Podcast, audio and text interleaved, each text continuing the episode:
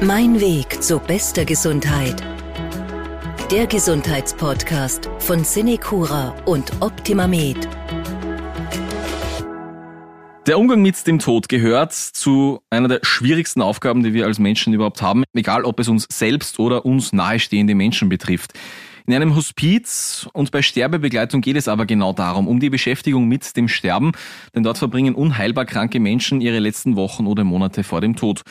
Wie es ist, in so einem Umfeld zu arbeiten und wie der Alltag in einem Hospiz aussehen kann, darüber spreche ich heute mit Monika Auer. Sie ist die Pflegedienstleiterin im Senecura Sozialzentrum Hüttau. Schönen guten Tag. Danke, dass Sie die Zeit haben. Grüß Gott, Herr Hammerl. Danke für die Einladung, dass ich da dabei sein darf. Es freut mich, dass ich Ihnen da einen kurzen Einblick geben darf und auch den Leuten, die zuhören, äh, wie wir in einem Seniorenheim die Sterbebegleitung äh, täglich äh, einbeziehen in unseren Alltag. Frau Auer, fangen vielleicht mal so an. Was sind denn Ihre eigenen beruflichen Erfahrungen? Was haben Sie schon in diese Richtung gemacht? Warum spreche ich heute genau mit Ihnen über dieses Thema? Ich habe lange im Palliativteam im Brongau gearbeitet, acht Jahre. Äh, das ist ein mobiles Palliativteam gewesen, wo wir eben zu den Leuten nach Hause gefahren sind und sie eben betreut haben hinsichtlich äh, Betreuung, Anleitung zur Pflege zu Hause und auch eben dieses Thema immer wieder ähm, aufarbeiten und den äh, Betroffenen den Raum geben, dass sie darüber sprechen können, was sie gerade bewegt. Wenn wir uns jetzt Ihren jetzigen Arbeitsplatz anschauen, im Senecura Sozialzentrum Hüttau, wie schaut das dort aus? Wie äh, gehen Sie dort wirklich die letzten Phasen im Leben eines Menschen an? Wie sieht da Sterbebegleitung bei Ihnen aus? Bei uns im Senecura Sozialzentrum Hüttau ist das eine Haltung, die äh, gelebt wird. Äh, wir versuchen eben äh, die Bewohner einzubeziehen, wenn zum Beispiel ein anderer Bewohner in der letzten Lebensphase sich befindet, dass wir die anderen, die jetzt noch nicht so weit sind, darüber auch informieren, dass das Thema kein Tabu ist, dass sie äh, diejenige Person auch noch sehen können, sich verabschieden können und wir sie dabei begleiten. Und dass das Thema, also das ja jeden Einzelnen der betroffenen Bewohner, die jetzt im Haus sind, auch selbst einmal betreffen wird, sie schon miterleben, wie wir damit umgehen. Das nimmt ihnen die Angst. Mhm. Was braucht man da an Ausstattung? Braucht man da was Spezielles oder sagen Sie da, ja, das, was normalerweise ein äh, Seniorenheim ausgestattet ist, das passt dann auch für solche Fälle? Das passt im Großen und Ganzen sehr gut für solche Fälle. Man braucht da jetzt nicht irgendeine Mehrausstattung. Mhm. Wenn ein medizinischer Mehraufwand gegeben ist, dann kann man ja das heutzutage in Österreich alles organisieren, sei das jetzt eine Sauerstoffversorgung oder auch einmal eine Pumpenversorgung mit einer PCA-Pumpe. Das ist eine Versorgung gegen starke Schmerzen. Mhm. Das lässt sich alles organisieren. Okay. Und wie sieht es da mit der Ausbildung für die Mitarbeiterinnen und Mitarbeiter aus? Ist das dann auch eine spezielle Ausbildung, dass man sagt, ja, da macht jemand äh, wirklich Sterbebegleitung oder ist das dann, sind das dann unter Anführungszeichen die normalen Pflegerinnen und Pfleger, die da mitarbeiten?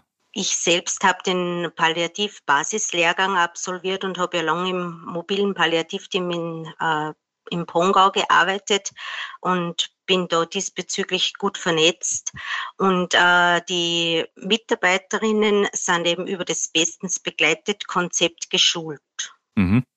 Das ist dann ein, ein Lehrgang, den man da macht, oder wie schaut das aus für Leute, die sich da nichts vorstellen können darunter? Naja, das ist ein spezielles äh, Programm, das die Senecura gemeinsam mit der IMABE wurde das entwickelt und dann auch in den Häusern also implementiert.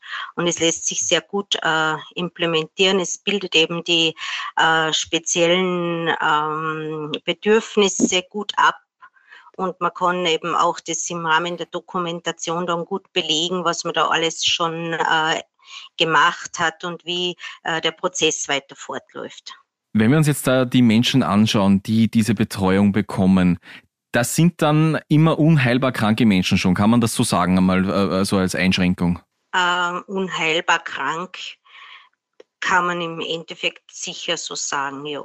Okay. Es kann natürlich auch welche betreffen, die einfach am Ende des Lebens angelangt sind, so wie das im Seniorenheim ja manchmal auch der Fall ist, dass mhm. jemand einfach äh, durch das Alter ein gewisse Schwächezustand äh, sich einstellt und man dann einfach sagt, okay, ähm, er hat vielleicht lange schon den Wunsch geäußert, es wird keine Reanimation mehr durchgeführt und mhm. man lässt ihn einfach den Weg dann gehen, natürlich nicht alleine.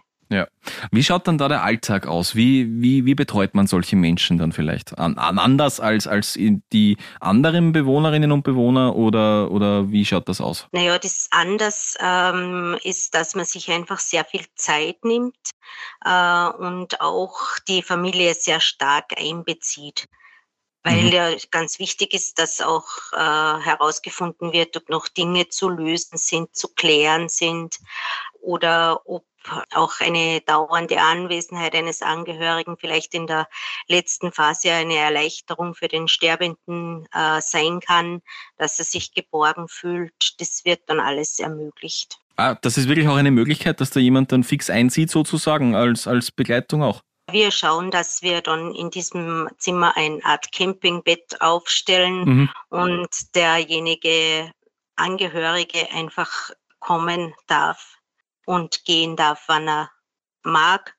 Und jetzt, wie es mit der äh, Pandemiesituation ist, da testen wir einfach die Angehörigen dann auch äh, im Haus schnell, damit ja. es alles gewährleistet ist, dass sie unter sicheren Umständen im Haus sind. Ja, ist das ja. ist ja auch eine, eine spezielle Vorgabe in den ganzen Bundesverordnungen, dass man bei palliativer Situation Ausnahmen gestatten kann und die gestatten wir auch so, dass sie äh, halbwegs sicher sind. Ja. ja. Ist ja alles nicht so leicht heutzutage, wirklich, mit, ja. mit, mit, mhm. der, mit der Pandemie, ja. Mhm. Wenn Sie da jetzt an die Menschen denken, die Sie da betreuen, die wirklich wissen, ja, mein Lebensende, das steht jetzt bevor, das kommt irgendwann in den nächsten Wochen und Monaten auf mich zu, vielleicht sogar innerhalb von Tagen.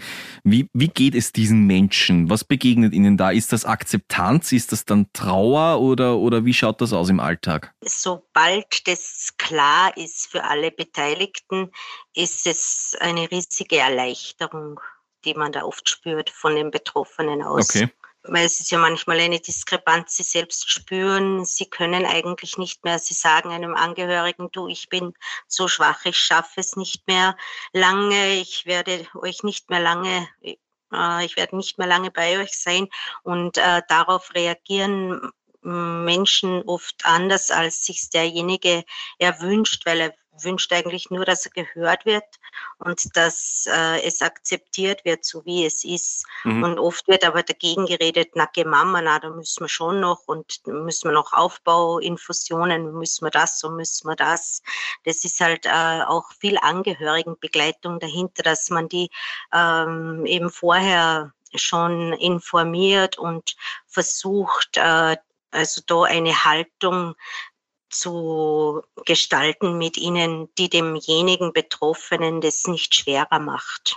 Das heißt, da wird einfach viel geredet, nehme ich an, oder? Also über, über, über Gott und die Welt und über, über das Lebensende. Ja, es muss viel geredet werden, weil wenn nicht viel geredet wird, dann ähm, ist es einfach hm, das Problem, dass äh, jeder das vielleicht ein wenig anders sieht. Mhm. Und äh, im Endeffekt geht es ja auch um die Autonomie des Betroffenen, der selbst noch sagen kann, du, ich fühle das und ich äh, möchte euch das jetzt so mitteilen.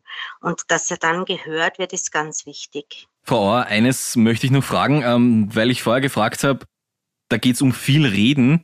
Ähm, ist das dann eigentlich auch eine Zuhörgeschichte? Sie haben diese Menschen dann viel Redebedarf eigentlich auch oder, oder wie schaut das aus? Ja, immer ist es so, wenn äh, man mit Leuten in schwierigen Lebenslagen Gespräche führt, dass ein Part des Gesprächs auf jeden Fall auch das aktive Zuhören ist.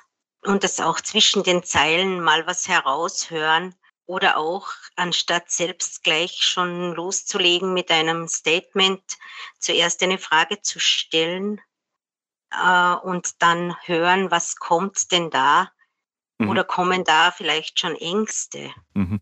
Das heißt, da geht es auch um viel, viel Fingerspitzengefühl wirklich für die pflegenden Personen, wenn ich das, wenn ich das so raushöre. Da geht es sicher um viel Fingerspitzengefühl und um Zeit nehmen. Mhm und auch um äh, an die Führungsperson äh, herantreten zu können mit dem Thema, ich habe es nicht ganz geschafft, es ist das oder das offen geblieben und das äh, muss dann eben noch weiter verfolgt werden. Sie haben ja im Rahmen Ihrer Ausbildung auch äh, für einige Zeit in einem Hospiz gearbeitet, also in einem tatsächlich einem stationären Hospiz, wo die Leute dann auch eben tatsächlich zum Sterben auch hinkommen.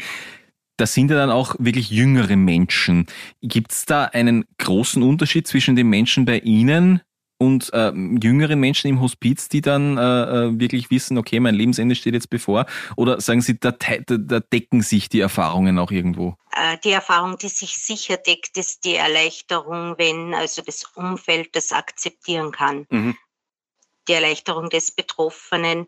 Äh, jüngere Leute haben ja dann oft andere ähm, Ausprägungen von äh, ja, sich nochmal aufbäumen oder die verschiedenen Ausprägungen äh, von Angst, von, also da hat man natürlich in einem Hospiz, in einem wirklichen stationären Hospiz dann auch noch mehr Möglichkeiten, weil ja da auch Psychologen im Team sind, die äh, da wirklich äh, gewaltig gute Begleitung im interdisziplinären Team durchführen. Und es ist sicher bei Jüngeren äh, noch viel, viel äh, ausgeprägter, das äh, schwer loslassen können oder ja. so. Mhm. Ich sage es Ihnen ganz ehrlich, ich stelle es mir auch ein bisschen belastend für die Menschen vor, die dort arbeiten auch. Ja, Ist das was, was man wirklich ein Leben lang machen kann oder ist das irgendwo an einem Punkt auch, wo Sie sagen, ich, mag mich nicht mehr die ganze Zeit mit dem Tod beschäftigen beruflich. Wie, wie schaut denn das aus, wenn man da eine Zeit lang dort arbeitet? Ähm, ich glaube, dadurch, dass eben gerade in einem stationären Hospiz sehr viel Zeit vorhanden ist, auch das interdisziplinär im Team dann immer wieder zu reflektieren, dass die Mitarbeiter, die da generell dafür geeignet sind, trotzdem lange Arbeitsverweildauer dort haben, weil das einfach ihr äh, Bereich ist, wo sie gerne arbeiten. Mhm. Und das ist dann auch bei Ihnen in Hüttau so, um wieder auf das Sozialzentrum zurückzukommen. Das ist auch etwas, wo man dann wirklich dort bleibt auch und das ein Leben lang vielleicht auch machen kann. Das schätze ich schon, ja. Vielleicht ein bisschen eine philosophische Frage jetzt. Sie sagen, da geht es viel um Akzeptanz, vor allem auch bei den Angehörigen. Warum fällt es uns dann oft so schwer, dass wir sagen, okay, der Tod gehört auch irgendwo zum Leben tatsächlich dazu? Was sind da Ihre Erfahrungen als, als Pflegerin? Der Tod gehört zum Leben, aber er hat wenig Raum in der Gesamtgesellschaft. Mhm. Ähm, er hat eher den Raum durch äh, Akutereignisse oder solche Dinge, die heute halt auch dann in den Medien kurz berichtet werden, wo man sagt, na schlimm, na tragisch, aber dann dreht man sich schon wieder um und es betrifft dann selber fast nicht und man ist schon wieder weg von dem Thema. Äh, es bekommt dann mehr Aktualität, wenn es jetzt jemanden betrifft, der einfach äh, einem nahe steht. Das ist eh bei allen Dingen des Lebens so. Ähm, und es ist einfach sehr oft auch äh, aus dem heutigen schnelllebigen Zeitalter ausgegrenzt, weil man muss funktionieren, mhm. man muss seine Ziele erreichen und äh, es hat einfach keinen Platz. Es braucht dringend das, dass äh, jeder weiß, es ist alles endlich und man muss sich natürlich dann auseinandersetzen damit, wenn es äh, irgendwo in der Familie soweit ist oder so. Mhm.